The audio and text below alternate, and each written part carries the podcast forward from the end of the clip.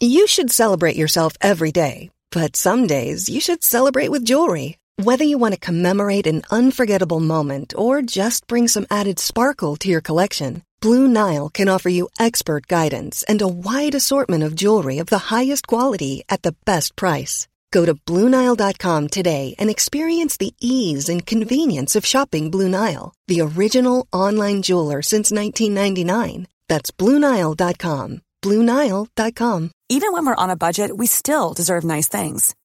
Quince is a place to scoop up stunning high-end goods for 50 to 80% less than similar brands. They have buttery soft cashmere sweaters starting at $50, luxurious Italian leather bags, and so much more. Plus, Quince only works with factories that use safe, ethical, and responsible manufacturing.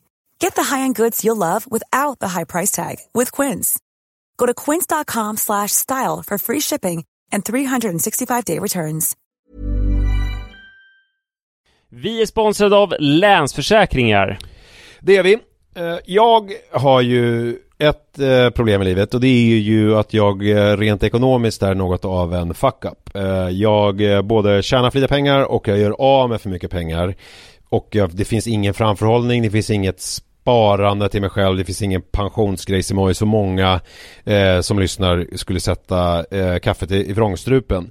Eh, när de förstår Ja, de gör det nu. Ja, när de förstår hur illa ställt det faktiskt är. Däremot så har jag lovat mig själv att jag ska inte låta den här ekonomiska fuck-uppigheten, som jag kallar den, föras över på mina barn. Eh, this ends now, har jag sagt. Och drag, dragit ett streck i eh, marken Bra. med kolkrita. Eh, tatuerat in ett streck har jag gjort. Eh, och därför så sparar jag till barnen varje månad. Och vi har ett system, jag och Li, att Li sätter in pengar på ett konto varje månad och jag sätter in pengar på ett annat konto varje månad. Livet är föränderligt, löften bryts men Länsförsäkringar finns där för alltid och kan hjälpa till då bland annat med Barnspar. Eh, vi tackar Länsförsäkringar för att ni hjälper Nisse och andra att hålla sina löften. Och eh, glöm då inte att Länsförsäkringar kan alltså hjälpa dig med bank, pension och försäkring. Tack så mycket! Vi är sponsrade av Joina som är ett nytt spel för dig som är över 18 år från Folkspel. Folkspel är ju föreningslivets ideella lotteribolag. Ni känner alla till Bingolotter och Sverigelotter som har tjänat ihop 17,5 miljarder till föreningslivet sedan starten 1991. Ja, och är det någonting som jag älskar med föreningslivet så är det ju att att eh, det ger upphov till liksom fysisk aktivitet och härliga upplevelser för mina barn. Det som är mindre eh, positivt är ju alla dessa högar med olika saker som man förväntas göra som föreningsförälder. Eh, jag vet inte hur många gånger jag har haft olika typer av lotter, tidningar eller andra grejer som ligger hemma och som jag tappar bort och som sen ska säljas. Det är godis, det är bullar, det är, ja, det är som sagt lotter och sen så slutar det alltid med att jag får hosta upp själv ur egen ficka för att jag har tappat bort allting och det blir ett himla krångel och meck. Det här kanske säger mer om mig än om själva eh, den här verksamheten. Men det är i alla fall ett problem för mig. Därför så älskar jag tanken på eh, Joina. Eh, eller vad säger du Manne? Ja, det här är alltså ett lotteri där man signar upp sig på, eh, på, på en prenumeration eh, Där man har chansen att vinna varje vecka. Så föreningsbarnet då eller föräldern säljer en prenumeration till någon Och varje månad då så tjänar föreningen pengar. Eh, Väldigt, väldigt smidigt och man behöver inte hantera några fysiska pengar eller något sånt. Och det är också såklart eh, ett kul spel som man dock såklart måste vara över 18 år för att spela. Så om du eller din förening vill veta mer så gå in på folkspel.se joina med y och läs mer om det här smarta. Ja, det ska jag verkligen göra exakt just nu. Tack så mycket Joina.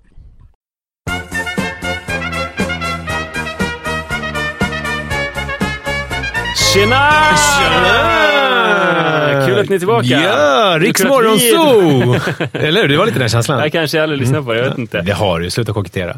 Va? Har du aldrig lyssnat på Riksmorgon Zoo? Nej! Va? Men jag vet inte ens kanalplatsen, hur fan ska jag kunna lyssna på det? Det var då kanalplats. Det är inte som att man rattar. Det är bara att trycka på... Men jag trycker alltid, om, om jag har valet så trycker jag alltid på P1. Jag har aldrig tryckt på den här. Ja, okej. Jag har lyssnat på Riksmorgon Zoo i alla fall. Ja. Mm. Då är, det, då är det lite mer såhär “Tjena!” och så, Så pratar de i fem aldrig minuter. i P1 Morgon. Nej. Aldrig. Tjena Monica Saarinen! Det- Och så pratar de i fem Aldrig minuter om typ eh, någon eh, kändis. Och så skrattar de hela tiden. Det är ungefär lite som Pappapodden, kan Ja. man säga. Eh, det som är... Ja, typ så är det.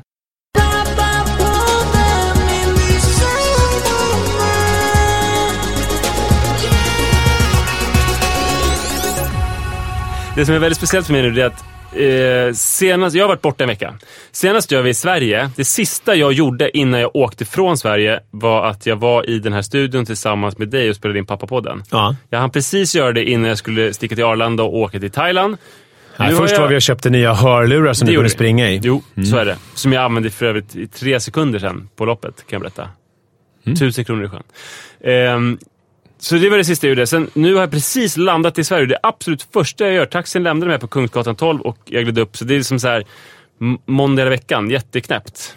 Eh, Jag har inte gjort någonting annat i Sverige de senaste 168 timmarna än att... Det enda jag har gjort då, är- ja, 172 timmarna snarare, det är att spela in Pappodden och vara på Kungsgatan 12.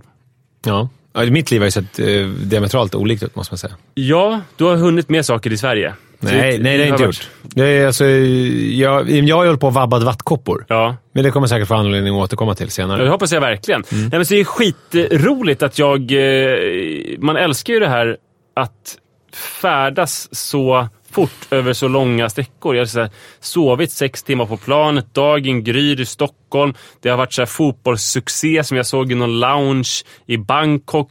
Stockholm kokar, det är så finväder. Jag har ändå haft en god natts sömn på planet. Eh, fantastiskt tycker jag. Skulle, om du jämför Mm. eh, med, det är i och för sig en fiktiv person, men Vilhelm Moberg skrev ju den här Utvandrarserien. Mm. När de färdades i, i några månader på öppet hav i en båt när de skulle till eh, Minnesota. Ja. Eh, om, om du och Karl-Oskar skulle ha eh, Tidsresepodden, Mm. där ni skulle träffas och snacka om olika resor ni har gjort. Tror du att han skulle, hur tror du han skulle reagera när du berättar om din resa till, från andra sidan Alltså, jag jordklotet? blir fullkomligt fascinerad. Men sen skulle jag, skulle jag kunna säga till Karl-Oskar att, så här, att egentligen Karl-Oskar så gillar jag när det går långsamt. Ja. Karl-Oskar, jag har pratat om det i tidigare avsnitt av Pappapodden som du kanske inte har hört, för du har ju inte de här tekniska grejerna, alltså podcaster och sånt som behövs. Men om du hade kunnat lyssna på det så hade du hört att jag tycker att promenad är den bästa hastigheten för att uppleva hur man färdas och också att supa in sina omgivningar. Får man in, får, får man in pappapodden på mellanvåg? Eller är det kortvåg? Nej, ingenting av det. Tyvärr. Eh, Men, eh, men däremot så kan det vara roligt, eh, så här, som en mindfuck då. Karl-Oskar. Riksmorgonsora, var hittar jag det? Det finns på någon kanal. Du får fråga Nisse. Han brukar lyssna på det. Okej. Mm. Eh, ja, men det kan vara en rolig mindfuck då att åka. Egentligen bäst att promenera, men det kan vara kul att flyga ibland bara för att det blir konstigt i hjärnan, som det är just nu. Så det gillar jag. Men det är också lite så här internet, international jet set life. Ja, ja, ja. Alltså ja, det ja. är liksom... Boom, boom, boom, boom. Om man sitter och pratar med folk i loungen som kanske så bor i Australien och eh, gillar Sverige för att de är hu- Husqvarna-dealers. Just det. Kommer du ihåg det när vi var... Har du träffat mycket Husqvarna-dealers? Nej, men jag kommer ihåg när, när eh, jag blev approcherad av den där ganska snygga kvinnan när vi var i loungen på, i München. När du och jag satt i en lounge. Mm, jag dodgade det ganska bra. Hon ville prata om eh, din hjälm. Ja, jag hade någon sån här mountainbike-hjälm som jag hade fått. Mm. Hon öppnade upp för någonting, men jag svarade ganska kortfattat. Hon öppnade upp ett samtal och du såg framför dig, gud vad spännande, jag, jag tackar nej till att gå in på den här spännande lounge-toaletten och ha sex med henne. Ja, det var, alltså det var väl lite det jag tackade. Det kände väl du också? det, var, det var inte det? Du tackade nej till att svara Men jag på kanske inte skulle ha sagt så här: nej jag vill inte ha sex med dig. Nej, precis. Det var ju Det lite, o- jättekonstigt. det, blev lite, tog det lite för långt direkt. Hon bara, that's a strange helmet. Du bara, no I don't want to have sex I'm with just on the here toilet." trying to get home with my business associate. I have family! Ja. Sa jag. Du blev upprörd. Mm. Och sen så sa du, kan ni kasta ut den här kvinnan? Hon är olämplig bara. Mm. I största allmänhet. Sen åt du dina pretzels och Ja, drack en GT. tittade på tennis. Jag tänkte berätta lite om då har, vi, då har vi ringat in det.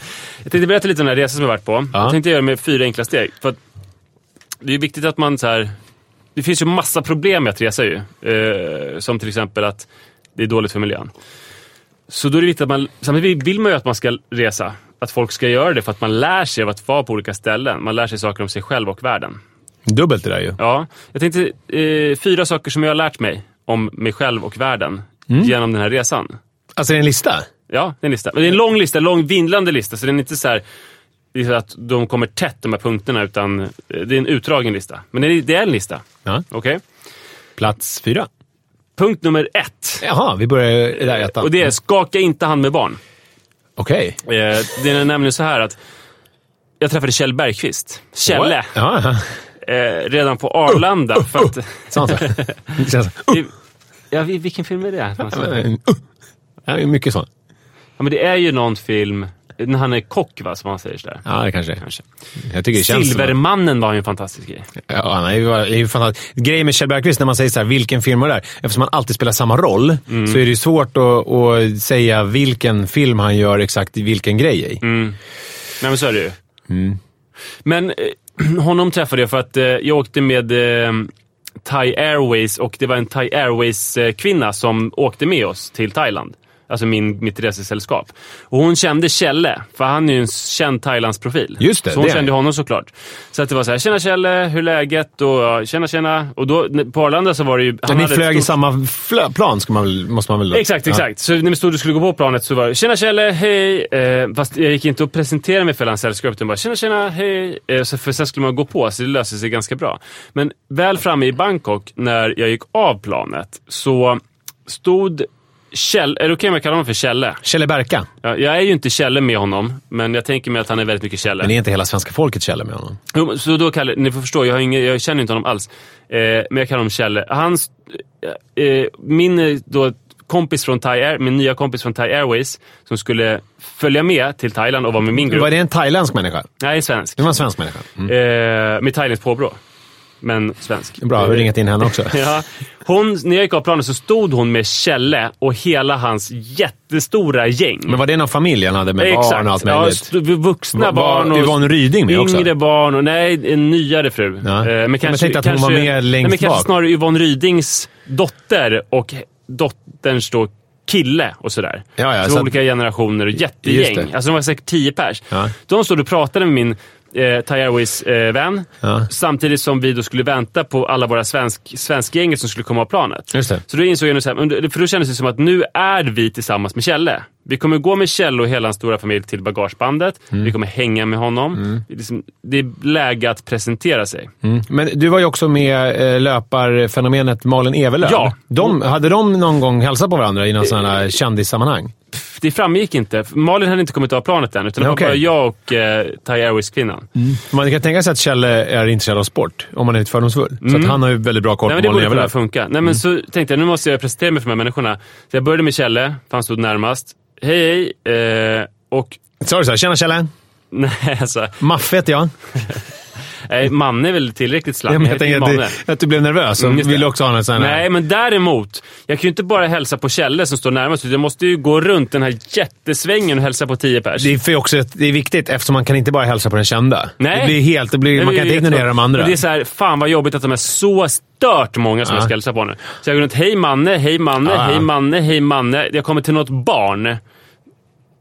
Tioårsåldern, jag vet inte, tolvårsåldern som är så här, sträcker fram sin hand motvilligt och bara säger inte sitt namn utan bara tittar på mig som så här, vad, och sen vad så ofta, som en med? död fisk. Ja, ofta. exakt. De, de Alltså, har här- inte alls lärt sig och det det där. där. Ja, det kan vi komma till, det där med att skaka hand med barn. Men sen så sk- jag är hela den här extremt utdragna, plågsamma rundan. Bara för att du ville ta på Kjell Bergqvist. Nej, nej, bara för att jag tänkte att vi skulle vara med dem nu och vänta på bagage och det kommer att ta evigheter och så här. Ja, jag vet. Och då Det- precis när jag är färdig med rundan säger Kjelle så här, ja, eh, kul att ses. Ja, eh, vi, vi, vi hörs framöver till den här kvinnan då. Jaha, så drog. då stack hela sällskapet. Så att min var, jag kommer ut från flygplanet, säger, börjar hälsa på alla, sen drar de. Förstår du? Ja. Jävla jobbigt alltså. Frukta Och det var liksom min, min start på Ja. den här resan. Det var Och, det och Malin första- Evelöv såg inte detta? Nej, men jag berättade ju för Isabelle Boltenstern, Ja. sportjournalisten som var med på resan. Eurosport. Exakt. Ja. Och hon tyckte det var hysteriskt roligt och Ja. då känns det lite bättre för mig. Men det är svårt med barn för att på samma sätt som att jag naturligtvis inte bara kan hälsa på Kjell utan måste hälsa på alla. Vänta, jag vill backa, pausa Ja. lite backa. Har du berättat, alltså, ni, vet alla lyssnare vad det är för resor du har varit på? Nej, det kanske jag måste berätta. Jag kanske ska bara Ja, nämna det. det kan vara bra att veta för dem ju. Ja, att du bara är ute och reser Mm. med... Nej. Eh, för eh, två och en halv månad sedan så fick jag en fråga. Eh, vill du åka till Thailand och springa ett lopp Sukhothai. som heter Sukhothai Marathon i Sukhothai, som är Thailands första huvudstad som ligger norr om Bangkok. Stavar de med TH eller med bara T? Eh, det är två hån. Nej, men maraton. Eller maraton. Ja, nej, det är med TH. Absolut. Det är med TH, ja. Ja, det tror jag nästan. Ja, det är få som inte har TH. Det är liksom den internationella stavningen. Exakt. Eh, det var en person då som frågade, vill du springa Sukhothai Marathon? Och det som var bra med det här loppet var att man behövde inte, man, man behövde inte springa maraton, utan man kunde välja på maraton, halvmaraton eller en mil. Just det.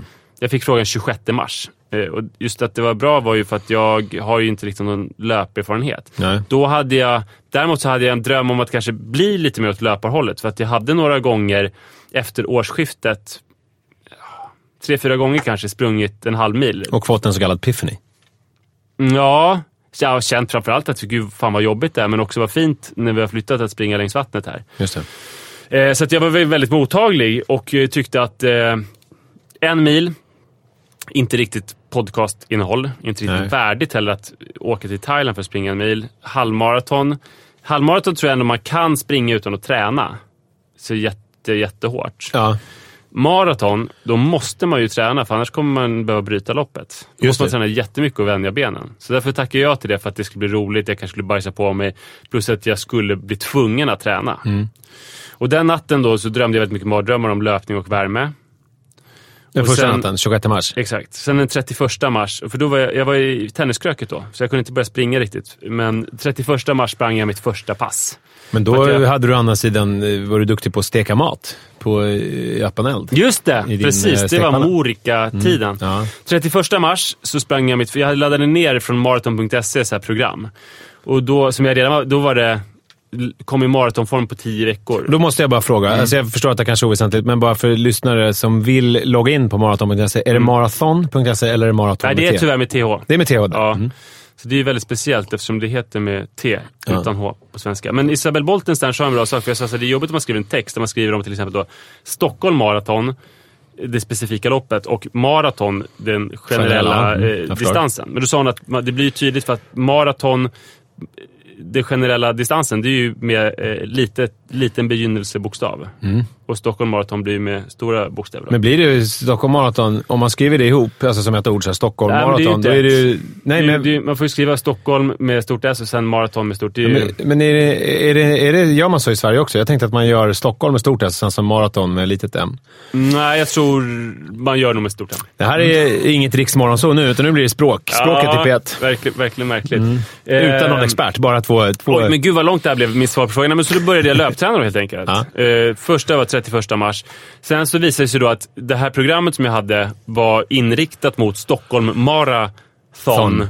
Det. Eh, och då eh, börjar ju volymen, alltså träningsmängden trappas ner mot det här loppet, Stockholm det. Marathon. Och då kände jag, fy fan vad jobbigt om jag ska hitta på något eget program. Så det är kanske lika bra att jag springer Stockholm Marathon så att jag kan följa det här programmet.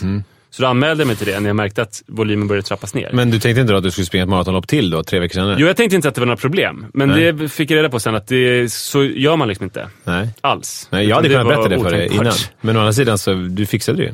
Ja, eh, så det är så det har gått till. Så att nu har den här resan varit, för det var inte bara att vi skulle springa Sukhothai Marathon, utan att vi skulle resa runt, titta på tempel, vi har varit på keramikfabrik. Ungefär du vet som kungen, att man åker och tittar på olika spännande saker.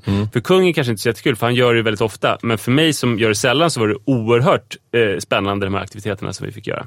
Ibland har vi dessutom legat vid poolen och så har vi bott på tre olika ställen runt om i Thailand. Bangkok, Sukhothai och en stad som heter Lampang. Eh, jättekul. Ja, okej. Ja, men skaka hand med Tillbaks barn. till då, Ja. skaka hand där. Eh, det här är ju samma sak att man kan ju liksom inte exkludera barnen från handskakningen. Alltså Nej. det blir ju väldigt fånigt om som så här, gör en high five. Så här, skaka hand, skaka hand, skaka hand, skaka hand. Sen kommer man till 12-åringen. High five!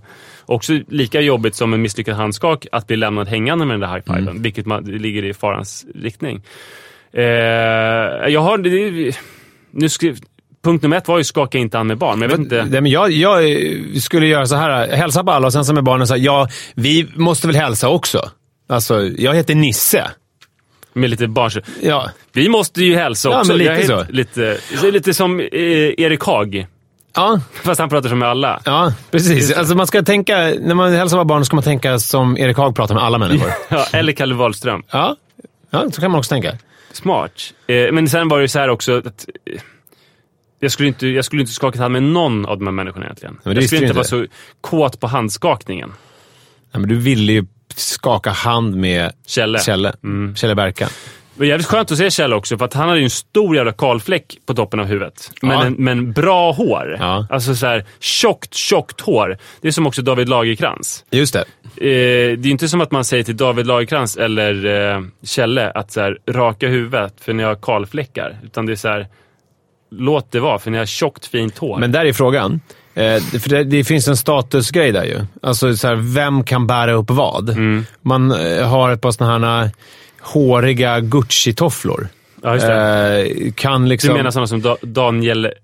He, vad heter han? Daniel Hallberg? Exakt, Daniel Hallberg hade. Alltså, det, det kan man ju ha om man har... Daniel Hallberg är den här krullhåriga, roliga killen som brukar härma Lorentz. Och han har ju absolut ingen eh, kalfläck. Nej, nej, nej. Det är viktigt att poängtera. Men om han skulle få en kalfläck så skulle det vara en sån här Kjelle eller David Lagercrantz. Alltså, väldigt tjockt, fint hår i övrigt, men en kalfläck. Ja, och sen, det som är roligt med honom är att han stavar Hallberg med enkel H. Inget TH i början. Nej, nej, nej. Utan det är Hallberg. Utom då om det är internationellt. Just det, det blir Thalberg. Men eh, han... Eh, alltså, d- den kala fläcken. För att det man ser framför sig är ju den här lite nervösa mannen som försöker eh, liksom låtsas att han in, är någonting han inte är. Det vill säga en man med eh, mycket hår på huvudet. Det är ju lite grann den resan du har gjort. Nu vet jag att nu är vi ute på känsliga tassemarker här, så jag ska försöka att uttrycka mig. Men jag upplevde att du har gått från att vara en person som eh, ignorerade din, eh, ditt håravfall. Eh, ditt ringa håravfall, det vill jag poängtera. Det är verkligen inte mycket. Eh, till att eh, erkänna det för dig själv, raka av håret, till att sen omfamna det och göra det till, jag står för det här, det här är jag. Och det är ju där eh, Kjelle Berka och eh, Daniel Hallberg är inte med där, för han Nej. har ju hår. Nej, David Lagercrantz. David Lagercrantz. Det är där de är också. Att de, de, de skiter i det. Och de har också Ja, en Da- status. Alltså, David Lagercrantz har ju berättat i och för sig i en podd, jag tror att det kan ha varit Fördomspodden, att han inte egentligen visste det här förrän dokumentären om eh, honom kom på SVT för typ två år sedan. Ja, just det. Men han har även en status i samhället på något vis. Och så här, Ja, man unnar honom att gå omkring med ja. en, en kalfläck. ja, precis. Men, Men, också så här, det, det, han är höjd bakom allt tvivel eftersom han har ju så jä, jättefint hår. Ja.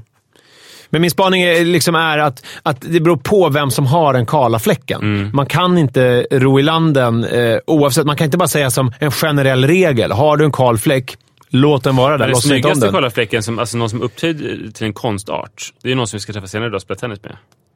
Jonas Lundqvist. Ja, han hade ju eh, alltså munkfrisyr med Ja. en liten, liten eh, tofs Just det. till och med. Men han det, hade- var, det var sexigt. Det, men han kör ju Phil Collins-grejen. Mm. och det, det är ju så jag tycker att man ska hantera sin eh, skallighet. Men det handlar ju också om att man är eh, vem man är som Han har ju person. väldigt mycket swag. Men Det här är ju intressant att vi pratar om det här, men, det, men sa du allt det här till den här stackars tioåriga Ja, pojken? ja, exakt. Alltså när du blir vuxen, nu vill jag att du ska veta ett antal saker. Det här med hårfläck. Ja, det blir liksom en lista i listan här. De punkterna om, om håravfall som jag sa till den här, det här barnet. Men nej, vi tar nästa punkt nu. Punkt nummer två. Det är att aldrig vara blaserad. Okej. Säger man blaserad? Jag skulle säga blasé. Ja, ett- Ja, jag har funderat på det. Mm. När jag skrev det i mina anteckningar funderade jag på, säger man blaserad eller blasé? Men, Jag skulle säga blasé.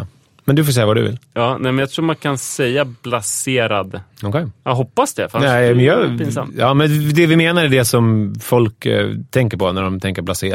Mm. Exakt. ja, eh, och det är ju så här att det här är någonting som jag har tänkt på ett tag, att man måste ju så här... Men du är ju aldrig blasé. Ja, du tycker inte Herregud. det? Nej, men för det, det är någonting som, alltså det har under den senaste månaden blivit någon slags, jag vet inte, livskredo. Ja. Att eh, bli inte blaserad, utan så här, eh, häpna typ inför blommor som är nyutspruckna. Ja. Men också så här, jag fick för första gången bli uppgraderad till eh, business class. Nej, inte första gången.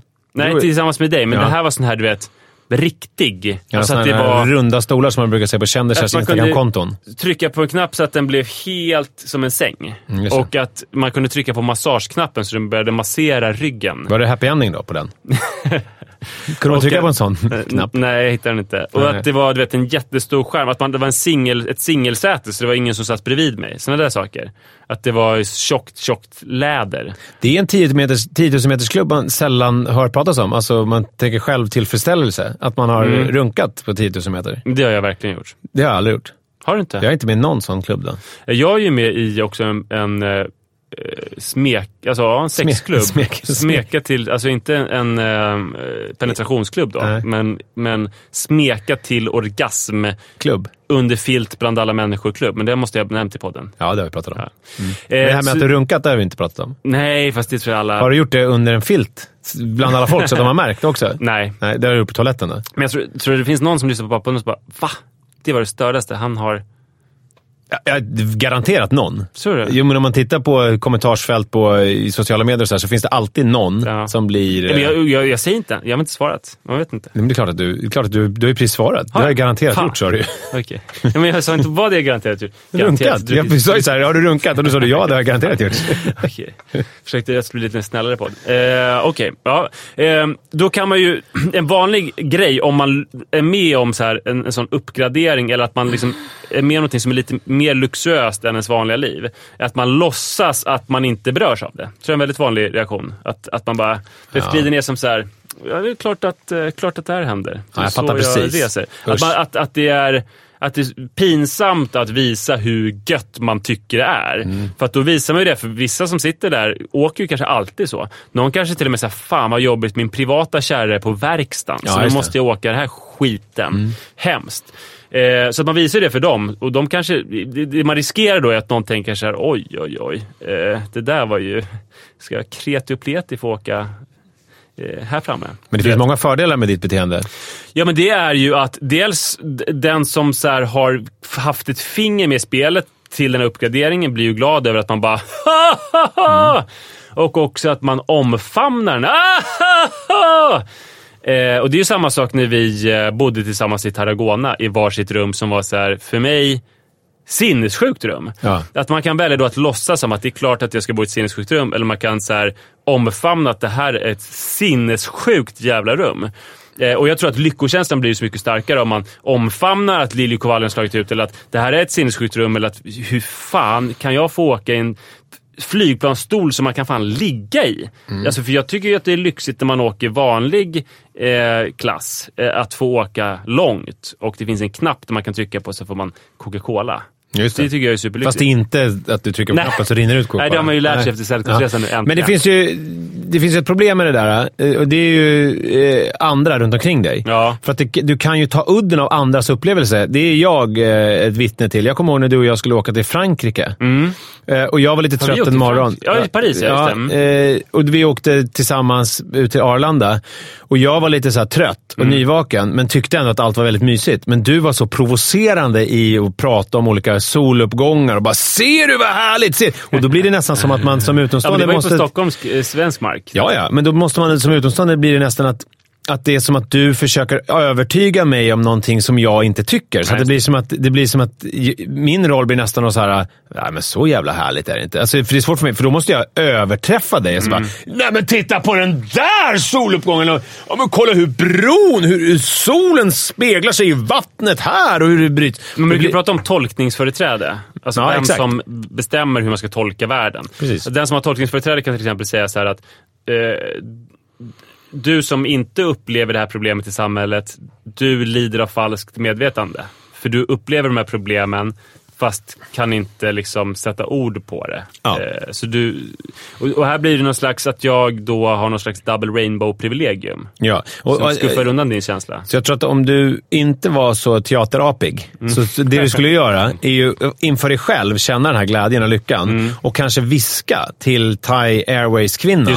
Alltså lite tacka så otroligt för den här upplevelsen. Jag Mm. har aldrig flugit så här förut och jag- det har varit en dröm och det här är helt Ja, underbart. men det, det är verkligen en bra grej att ta med sig. Men inför de andra, jag håller lite låg profil. Ja, nej, men det, sen var jag stod ju inte och skrek, men jag menar så här, jag, jag Jo, kommer aldrig... jo, det gjorde det ju. Nej, det gjorde jag inte alls. Nej, men jag typ. kommer aldrig, nej, det gjorde jag inte. Men jag kommer aldrig låtsas vara blaserad. Jag kommer aldrig låtsas vara så här Nej. världsvan eller, att, eller liksom entitled. Ja. Fattar du? Nej, men det- jag det- kommer det alltid förlorar man vara alltid. Jenny from the block som kommer titta storräckt på de här luxuösa sätena och känna I'm not worthy men fan vad gött. Men det är ju också, det- man slår ju alltid underläge då. För det är ju det är ju ganska höga hästar och, och vara där uppe och låtsas att man har varit med om någonting som man inte varit med om. Det är ju lätt att skåda igenom den bluffen. Ja. Eh, jag kommer ihåg när jag var i 11-10-årsåldern, 9-10, när jag eh, hade såna här skolkort. Fick åka, när jag åkte buss till skolan så hade jag liksom, jag bodde så långt från skolan så jag fick ett, skol, eh, ett busskort. Men det gällde inte på helgerna, så på helgerna hade jag remsa. Det här har jag nämnt i podden tidigare. Men då kommer jag ihåg, apropå att känna sig blasé, alltså hur cool jag kände mig när jag åkte med remsa på helgen. För att det verkade som att jag inte åker buss ofta. Jag bara åker buss någon gång ibland, för jag har remsa, jag har inte kort. Så att alla som sitter i bussen, de tror så här, gud, han åker inte buss här ofta. Men ändå är han så här modig och bara åker och bara kastar fram remsan. Eh, Otroligt avancerad tankegång som är bakom det. Ja, verkligen. Men Ja. det, det var lite samma, eh, någon slags... det- Fast det blir någon slags inverterad, för att där är det ju så att jag framstår som en novis. Det vill säga att det är första gången, fast egentligen har jag hur mycket vana som helst. Det.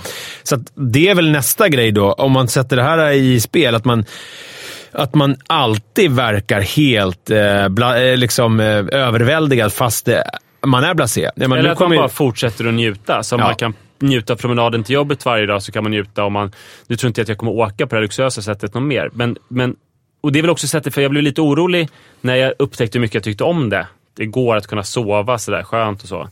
För att ett, en målsättning med mitt liv så här på sistone har ju varit att här, de saker som jag uppskattar mest i livet ska vara saker som kostar väldigt lite pengar, som jag skulle kunna göra som fattigpensionär. Och det är ju liksom att jag... Till exempel dyra cykelutrustningar, dyra längd, du vet det, skridskor och dyra löpar. Olika sådana här gears bara. Eh, Då tänker jag på, att springa, det är ju liksom jävligt billigt. ja. Du behöver ju Alltså, du sett det här i snabbt skor. Östafrika, de är barfota. men De exakt. springer ju Ja, så springa. någon liten hylsa för snoppen Och sen är det ju också så här, långfärdsskridskor är ju en extremt billig aktivitet. För du, jag köpte en utrustning på Blocket som jag kommer kunna ha i 20 år. Eller Det kommer du inte ha. Du kommer ju uppgradera den. Ja, men du jag kommer kunna göra det. Förlåt, jag ska inte hålla på så här. Eh, dricka kaffe, det är bra. bada Mm. och umgås med sina barn. Det är liksom så här... Där möts du och Karl-Oskar ju. Mm. Basta och bada. Eh, liksom. Det är där, där möts vi allihopa. Eh, så att, och då blev jag orolig att, att när jag åkte så där fint, att det ska bli mindre värt att bada och, och basta. Men hur ska du göra nu när du åker till eh, långflygning nästa gång och du sitter i en sån här lite trång stol eh, och har en knapp där du kan trycka så kommer det Men en flygvärdinna med Coca-Cola? på, vad blir det? Om, ja, på tisdag tror jag, ska jag flyga ganska långt, fem timmar. Men ska du ställa dig upp då och typ bara... Åh, här det finns en knapp som man kan trycka på så kommer en flygvärdinna med cola. Nej, jag tror där kommer de inte komma med någon cola. Det kommer inte vara någon knapp. Det är ingen sån lång Men vad ska du hitta för njutning då? då som är... Att nu är på väg till semester. Jag och min familj ska åka på semester. Okej. Och barnens storögdhet, de har inte flugit på länge. Det finns ju en grej du kan göra. Vadå? Du kan göra på alla flygningar. Har sex med Sara. Gå in på toaletten och ronka. Smart. Mm. Eh, lifehack. Okej, det var då nummer två. All, Ja, det var två. Alltså aldrig vara blaserad. Ja, precis. Mm, eller blasé, beroende på hur man vill Du säga. förstår att det här avsnittet kommer bli din lista.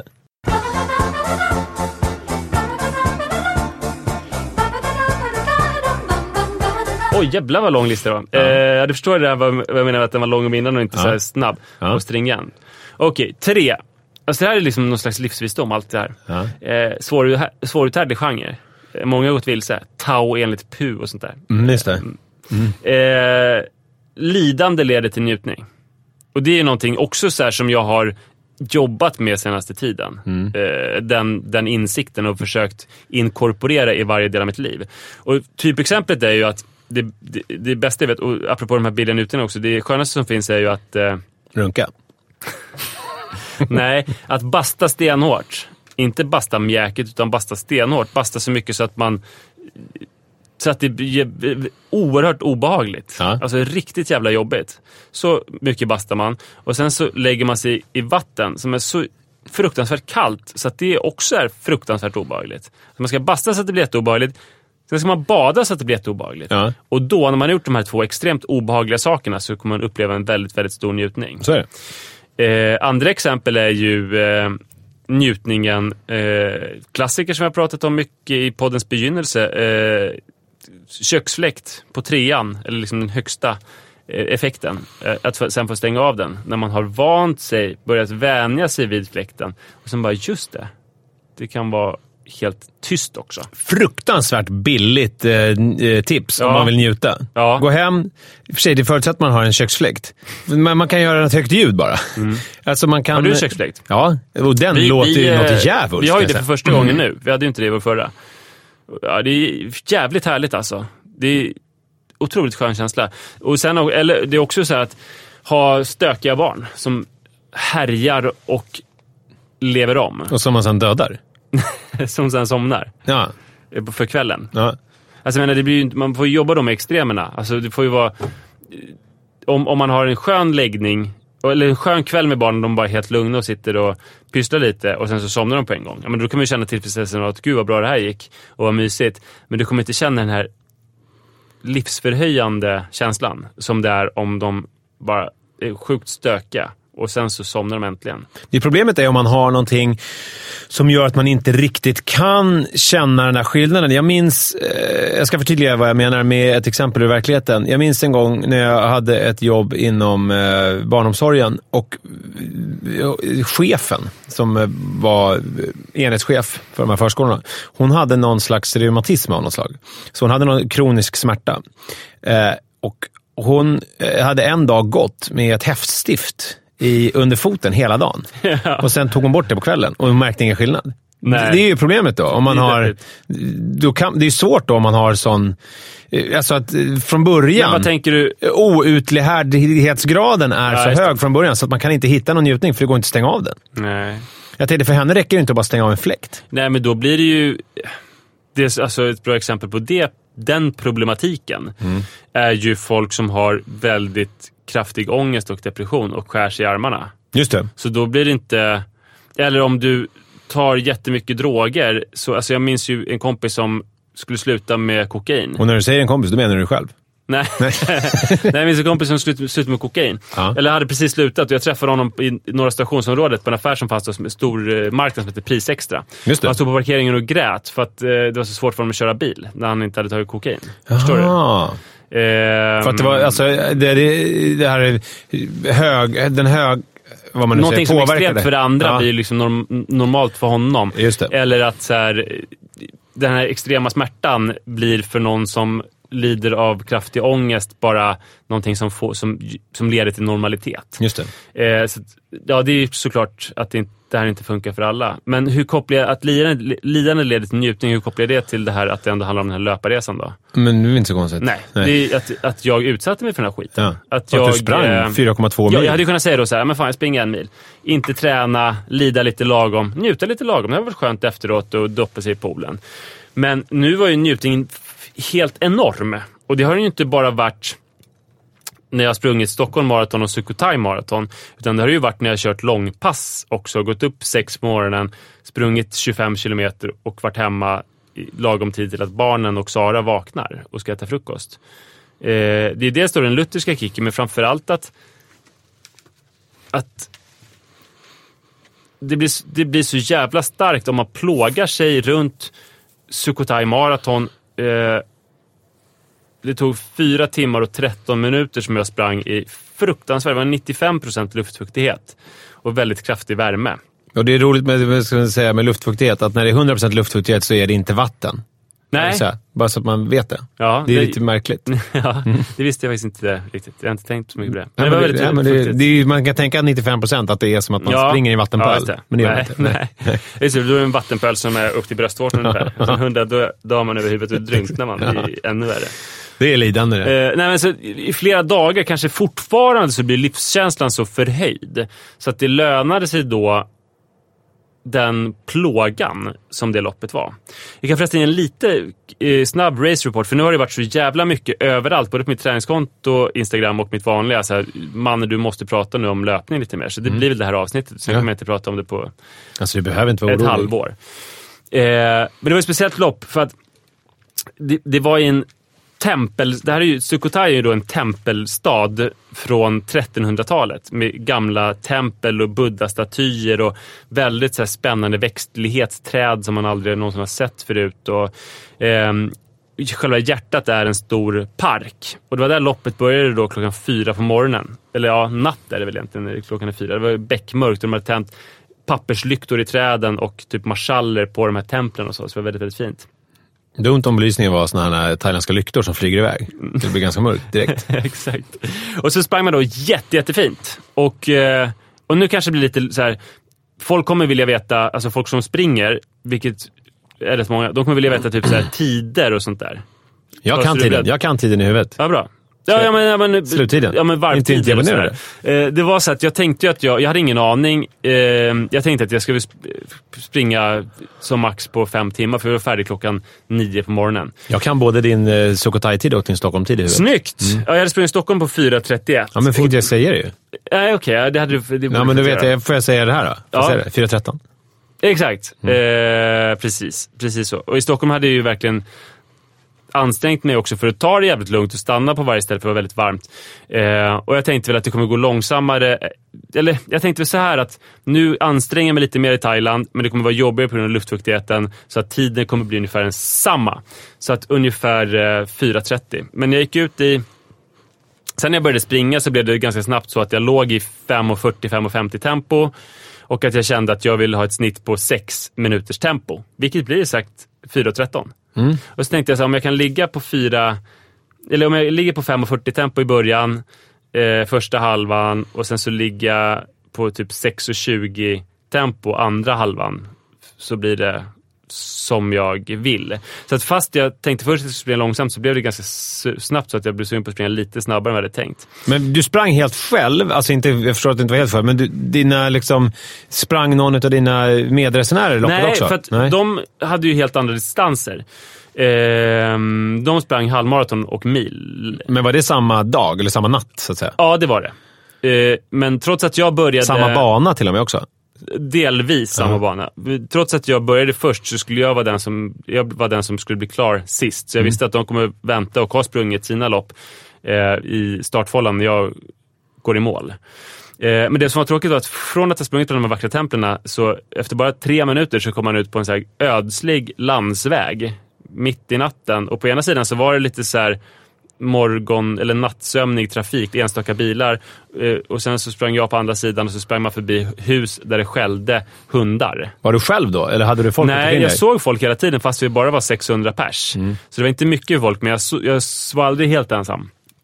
Eh, så det var liksom lite... För det tänker jag är nästan lite läskigt. Alltså om man Ja, det springer, det, är det mörkt och man var Ja. ensam och så bara, är jag på rätt väg nu? Ja. Eller liksom, har Nej, det jag sprungit det fel? vara. Men sen så var det täta vätskekontroller ändå. Och, Det var det, eh, för det var du orolig för innan ju. Att ja, du skulle, hade däremot du, så var det ingen sportdryck i början, fast ingenting att äta eller sådär. Jag hade med mig eh, tabletter som innehöll magnesium och salt och kolhydrater. Som jag hade bestämt mig för att jag battery skulle äta. water, har du hört talas om det? Ja, det har är jag energidryck va? Nej, det har jag lärt mig nu vad det är. Ja. Alltså om man är... Alltså, har en kompis... Alltså det finns ju battery energy drink, det var jag tänkte på. Jo, men det, jag har en kompis som filmade om det var i Indien. Mm. Och han köpte vatten eh, och blev till slut eh, inlagd med dropp. Ja, men så är det ju. För att det, då köper han battery water, alltså som är helt rent från allting. Ja, det är helt, destillerat vatten. Det är helt destillerat. Alltså, det Ja, är liksom... Nej, det är livsfarligt. Och det är exakt samma sak som händer. Så att det fanns inga mineraler eller salter eller Nej. någonting i, så då rinner det bara igenom. Det, Eh, det är exakt det som händer om man svettas mycket och dricker mycket utan att tillföra salt och Precis. vatten. För att då blir saltbalansen rubbad. Så det är därför som man dricker sportdryck. Och Ja. Det är väl någonting som jag lärt mig nu när jag börjar springa. Att det är jätteviktigt. Mm. isotoniskt. Det vill säga att det har samma saltbalans som, det du, alltså som svetten. Mm. Eh, och man kan också dricka på vissa lopp kan man ju dricka sånt som inte är isotoniskt. Det finns ett annat ord för sånt som har mer salt än vad svett har. Eh, så det var därför, det var tur att jag hade med de här tabletterna då som jag knaprade med en viss eh, frekvens. Eh, och jag kände att det gick lätt att springa i 5.40 tempot. Jag kände mig väldigt ensam. Jag tyckte det var lite tråkigt med de här hundarna. Efter 18 kilometer, Du älskar ju hundar. ja inte sådana som jag inte känner och inte sådana som jag inte ser, utan som bara skäller aggressivt på mig när jag springer. Eh, alls. Men du måste lära dig att njuta av det livet.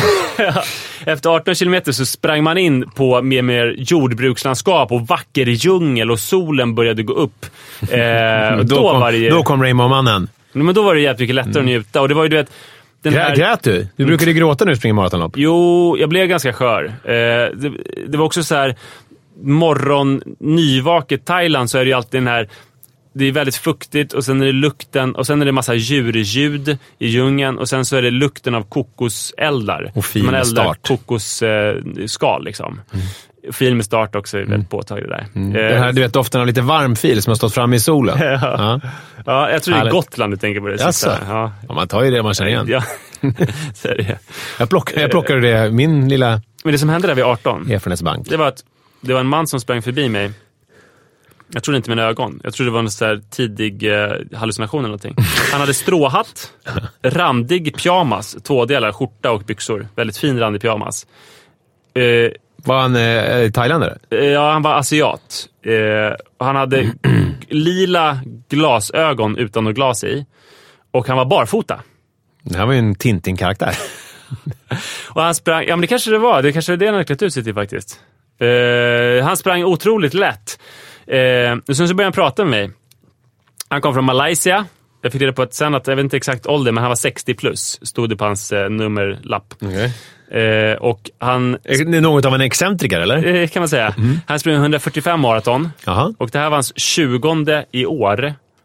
Och när jag frågade varför han sprang barfota så sa han så här, min fru tycker inte att jag har råd med, att jag har råd med skor. Och det sa han med du vet, en väldigt rik mans extrema självförtroende. Alltså, man kände att den här mannen var stört rik, Ja. känner man. Och han kom från Malaysia. Och han var helt underbar för att när jag hade sprungit omkring så var det ju ingen längs vägen, likt Stockholm Marathon, som hade stått och hejat, utan man var väldigt ensam. Det var någon bonde som hade typ så skakat på huvudet bara och någon hund som hade skällt. Så kom han upp och bara “good pace”, eh, sa han. Alltså att eh, han tyckte jag höll bra fart och Tyvärr, en gång så sa han, sen så, efter 23 km var jag väldigt trött, så han så här “Sometimes it's good to uh, rest for a while and then start running again”. Alltså att man ska stanna? Ja, det tyckte att jag skulle göra, för han kände, eh, andades väldigt tungt tydligen. Men han var otroligt härlig. Vadå, så han sprang med dig då från 18 km så länge, så det var Eh, 5 han kilometer kom, eh, ibland försvann han bak och ibland så var han framför mig. Han sprang så lätt. För honom var det ju... Han, det var så lätt för honom, det här tempot som han höll, som en ovanligt lätt söndagspromenad. Ja. Han sprang och tog selfies, han sprang och pratade med bönder, han hejade på folk som behövde lite hjälp. Han var som så här världens eh, krafthöjare. Tänk om han hade en så här- sån personlig relation till alla 600 som sprang loppet. Ja men typ. Han sprang ju så och pratade med alla. Och frågade så här, behöver du någon? Han hade med sig en massa energibars också. Så här, gel. Så bara, vill du ha någon gel? Och kan vi ta en selfie? Men varför och, hade han pyjamas och stråhatt? Förklara det? Äh, man, Det framgick sen att han alltid har någon så spektakulär outfit på varje lopp. Okej. Och eh, barfota eh, tycker han bara att det är härligt att springa. Och han har vant sig vid det. Och att, att, Skakade att ni han, hand? Han skulle kunna springa en timme fortare än han gör, men han tycker så att det är roligt att springa maraton, då vill han vara fräsch. Och om man ska springa så många maraton måste han springa väldigt långsamt mot hans kapacitet, för annars kommer han skada sig. Det är roligare att springa många och långsamt än att eh, springa få. Eh, vi kramades, alltså hårt. Efteråt? Eh, och intensivt efteråt, ja. Eh, han var superhärlig. Gick han i mål före eller efter dig? Samtidigt. Okej. Ja, inte hand i hand, men... Nej, vänta nu. Han var typ 30 meter framför. Så Okej. vi kunde snacka direkt efter, efter målgång. Mm. Eh, han var en väldigt, väldigt stämningshöjare och det visade sig att han ska springa på Budapest Marathon, som jag också har bestämt sig för att springa den Just 1 det. oktober. Eh, så då kommer vi träffas där. Jag har hans visitkort och sådär. En excentrisk malaysisk stenrik man som Har han sprungit. Stockholm Marathon någon gång? Nej, det tror jag inte. Så det ska jag nog bjuda in honom till kanske. Mm. Roligt. Ehm, ja, det var min race report. Ja, men just det. Sen så, det, det började efter typ... Det, det här är lidandet vi pratar om nu. Alltså att lidande kommer precis, njutning. för att Plats tre. kring ungefär halvmaratondistansen så började det kännas väldigt, väldigt jobbigt. Och det som händer då är att, för att luftfuktigheten och värmen gör att pulsen är mycket högre än vad den borde vara. Så att man ligger på för hög ansträngningsnivå. Ändå vill jag ju liksom hålla mitt tempo. Jag märker att den ansträngningsgrad som jag höll för att springa 5.40, om jag håller den ansträngningsgraden sen, då blir det 6 6.20, 6.30 tempo. Så att jag måste öka ansträngningsgraden eller acceptera att det går långsammare. Så det kändes så att jag hade ju inte... Ja, så jag sprang och led, men jag tänkte ändå så att jag är precis där jag ville vara i loppet. För tänk vad hemskt det var när jag startade. Då skulle jag springa 42 kilometer. Ja. Nu ska jag springa 20 kilometer, ingenting. Eller jag ska springa 12, eller nu ska jag springa 8. Jag ska springa 7. Vilken jävla dröm, fick jag försöka säga till mig själv. Och också så här, snart ska jag få massage, jag ska få träffa mina älskade svenskar och ehm, jag ska få bada i en bassäng. Och så. Kunde den, dina nyfunna vänner fylla samma funktion som din familj gjorde under Stockholm Marathon-loppet? Nej, för de var inte och hejade längs med loppet. jag hade ju ingen sån som var hejade längs med att du loppet. längtade efter dem. Ja, det gjorde du, jag. Som du längtade efter Det gjorde jag verkligen. Och det var ju ganska mäktigt att gå i mål och bara... Malin Everlöv, Mm. eh, den gamla 800 meters experten och också 1500 meter. Jag är också som- 800 meters expert. Ja. Säger man så?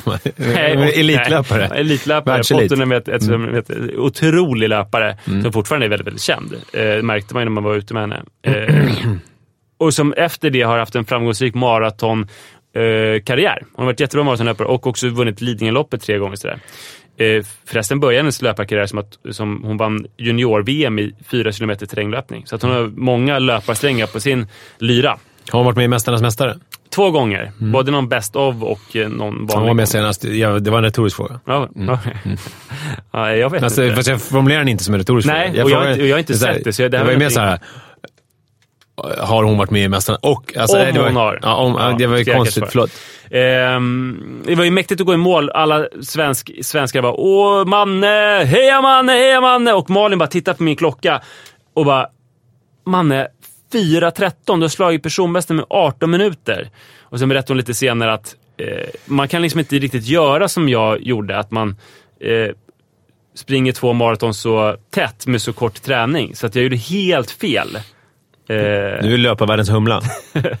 ja, det kändes ju härligt ju. Ja, men, det, är, alltså det, men det här har jag ju försökt säga till dig, men det är väl som att du, det, det är ju sjukt att, du, att din springer- kropp klarar av det. Alltså, det, det är ju att du inte har gått sönder. Det är ju, Men det är väl också för att jag springer väldigt långsamt. gäng, vi är ju ett gäng som träffas en gång i veckan och så här, eh, som kallar oss för “När ska Mannes kropp gå sönder?” och så träffas vi och pratar lite. Jag tror att hemligheten är väl att jag springer väldigt långsamt. Jag tror att många sk- skulle försöka springa fortare. Fast det stämmer ju inte. Men jag springer ju i ditt tempo. Jag, jag får ju problem efter 6-7 kilometer. Ja, jag vet inte. Kanske eh, tyngdlyftning. Men det var roligt att Malin var, att hon var ju genuint glad. Hon säger ju inte då så här. Man, för fan vad dålig du är. Jag har sprungit på 2.48 och du springer på... Ja, det var det, säger, det sa hon inte, utan hon var ju imponerad. Hon var ju glad för min skull. Men alltså din lärdom här, njutning eh, efter... Ja, där kom, alltså det här var ju lite off topic där med race-reporten. Det var Ja. för att jag vet att det finns sådana önskemål. Eh, utan... Eh, det kan jag också säga som race report att i början så var jag ju väldigt målmedveten. Det var ju vätskekontroller, täta vätskekontroller. Jag liksom gick snabbt och drack. Sen började jag ju maska mer och mer för varje vätskekontroll. Att jag gick långsamt och att jag så började springa 30 meter efter vätskekontrollen. Så det var ju ett litet problem som jag hade jobbat med. Det måste jag, där måste jag skärpa till mig till nästa gång. Att Ja, det, det är det vi känner. får springa förbi och kanske inte behöver dricka så ofta. Men eh, ja, själva poängen här var ju att eh, lidandet ledde till stor njutning som inte bara var Eh, efter det här loppet utan under hela träningsperioden. Varje gång jag gjorde någonting jobbigt så, var, så väntade väldigt stor belöning i form av njutning. Att jag, om jag jämför med den här Sukhothai Marathon, om jag inte hade sprungit alls, så hade njutningen varit mycket mindre. Även om lidandet också varit mindre så tjänade jag på att lida för att njuta eh, mångdubbelt i flera dygn efteråt. Eh, så det var smart. Så eh, lidande leder till njutning. Fan vad jag har pratat länge, det här är ju inte klokt. Det, hur kan man göra en sån här lång lista? Det är så jävla stört. Men vad är sista Eh, punkten då? Ja, Punkt det här är sista. eh, fyra. Punkt fyra! Ja, eh, det är mysigt att umgås med andra människor. Ah. Det är jättekul att umgås med andra människor. Men det Om det att, är bra människor. Det här känns som att det är någonting som du måste uppmuntra eh, för dig själv ofta. Ja, För det alltså, det var jag så inte- jävla bra människor. Det var dels då som jag nämnt, Isabelle Boltenstern. Mm.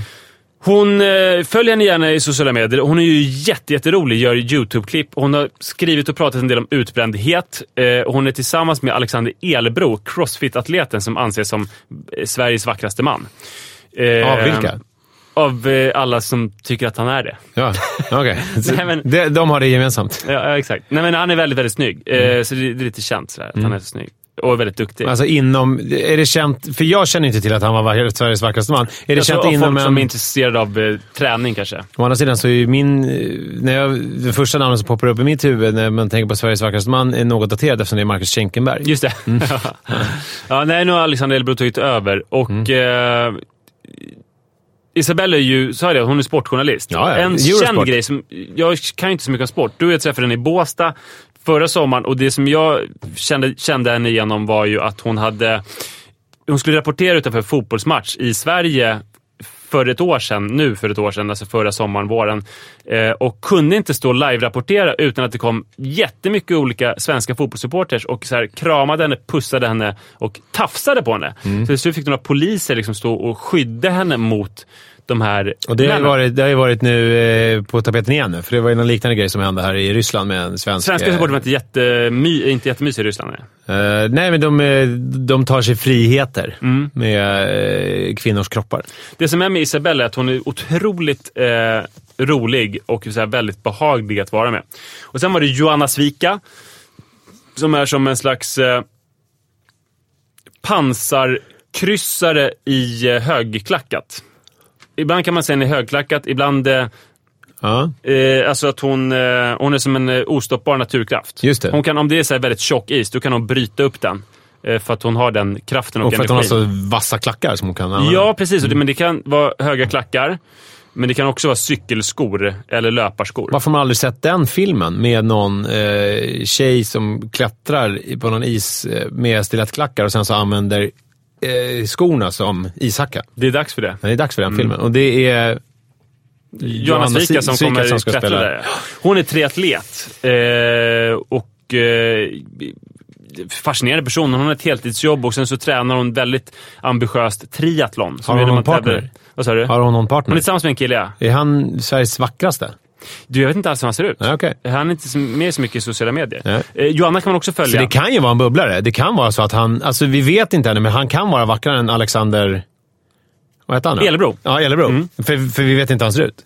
Eh, och sen så var det, och det var vi tre som var liksom så här löparlaget. Ja. Eh, och sen så var det Malin Evelöv som var vår tränare. Men skulle hon också springa något lopp? Eller Ja, var- hon sprang också 10 kilometern. Okej. Som hon vann.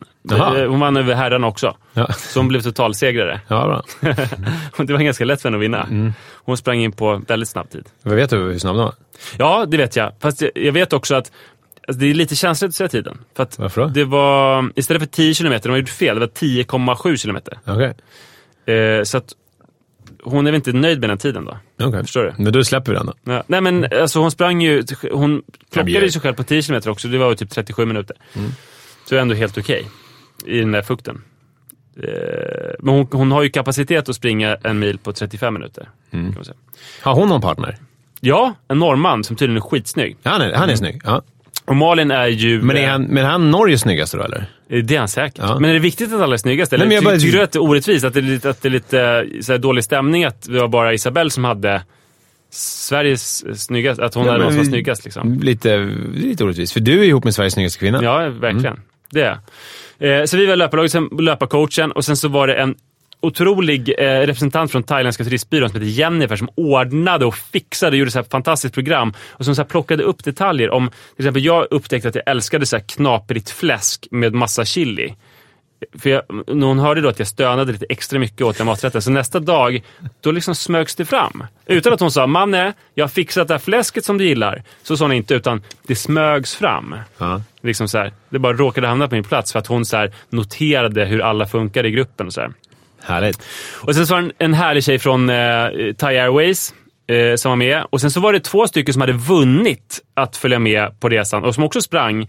Eh, och det var Jenny Wikman, en tjej från Grythyttan som var, eh, du vet, en sån här, du vet att jag älskar servitriser va?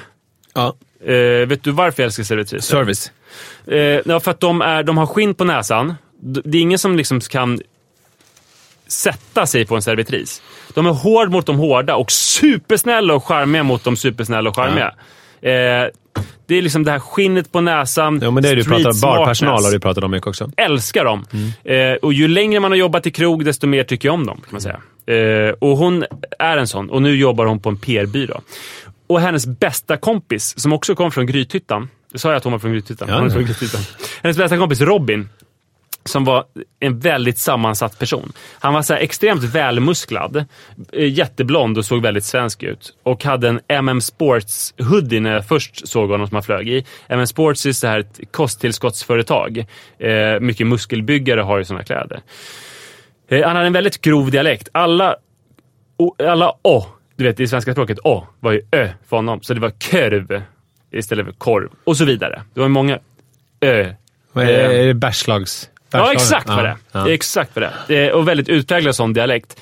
Samtidigt, och hade jättemycket muskelmassa. Samtidigt som han var som han var en total löparhippie. Han lever för att sticka ut och springa fem mil. Jag bara fråga, kommer du, hur, hur många sådana personer kommer du Nej, det här presentera? är sista. Det är sista, det är sista. ja, men jag, bara- lovar. Jag Ja. lovar. Han sticker ut och bara njuter. Eh, han, är en, han är en double rainbow-man. Förklädd i en liksom, eh, sv- välmusklad svennekropp. Härligt. Och brandman.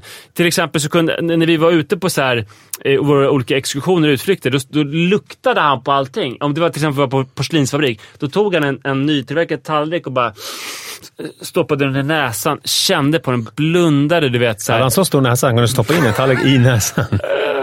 Han var den mest sinnliga person jag någonsin har träffat. Vet du vad det här är som vi, vad vi gör nu? Det här är som eftertexterna till en bra film. Och sen så är det också såna här klipp som man ser samtidigt som eftertexterna. Ja, Mm, det är underbart. ja jag, jag vet inte vad det här är riktigt, men förstår du nu hur... Så, så att han var ju så här, man tänker att den här personen, sen är han något helt annat. Han, är så här, han kan börja gråta när han ser en vacker blomma. Han gillar att springa ut i skogen och ta med sig kaffetermos och eh, gifflar. Härligt. Och han, ska, han är ultralöpare och tar dessutom 155 kilo i bänkpress, vilket är två olika saker som man inte ska kunna få ihop. Nej, Malin Evelöf står mållös. Och han har bara tjejkompisar. Ja, det är otroligt. Ja, men kan du hitta på en sån här person? Nej, det, Ja, det känns ju som eh, målbild för dig. Ja. Men hörru, eh, Det jag ska säga om det är att, eh, att, eh, eh, att det är kul att umgås med personer. Mm. Alltså, jag, märkt, jag har inte tänkt på det innan, för jag har inte något socialt behov, men att, att det är någonting som man kan börja göra.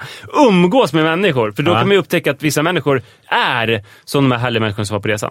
Eh, så, och det var slutet på min lista. Nu kommer vi ha en väldigt spännande grej som jag vill att du ska berätta för mig. Men, eh, det, det här var mina fyra punkter. Eh, tack och förlåt för världens längsta lista. nej, men den var jättebra. Nej, det var den inte. Jo. Eh, använd hashtaggen pappapodden. Mm. Och eh, vad kan man mer göra? Maila oss, nisseochmannet.gmail.com. Och eh, vi ses i löparspåret, kids. Nu ska vi ut och umgås med människor och spela tennis. Det blir kul. Mm. Jonas Lundqvist. Yep. Swag!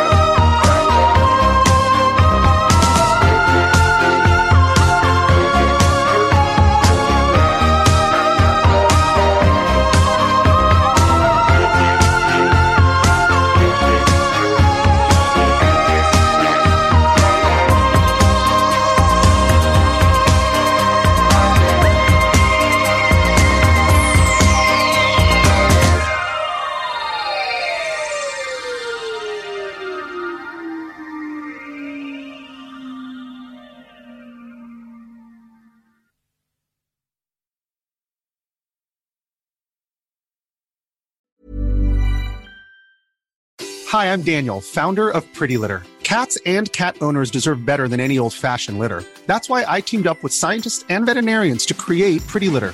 Its innovative crystal formula has superior odor control and weighs up to 80% less than clay litter. Pretty Litter even monitors health by changing colors to help detect early signs of potential illness. It's the world's smartest kitty litter. Go to prettylitter.com and use code ACAST for 20% off your first order and a free cat toy. Terms and conditions apply. See site for details. Imagine the softest sheets you've ever felt. Now imagine them getting even softer over time. That's what you'll feel with Bowl and Branch's organic cotton sheets. In a recent customer survey, 96% replied that Bowl and Branch sheets get softer with every wash. Start getting your best night's sleep in these sheets that get softer and softer for years to come. Try their sheets with a 30-night guarantee. Plus, get 15% off your first order at bowlandbranch.com. Code BUTTERY. Exclusions apply. See site for details.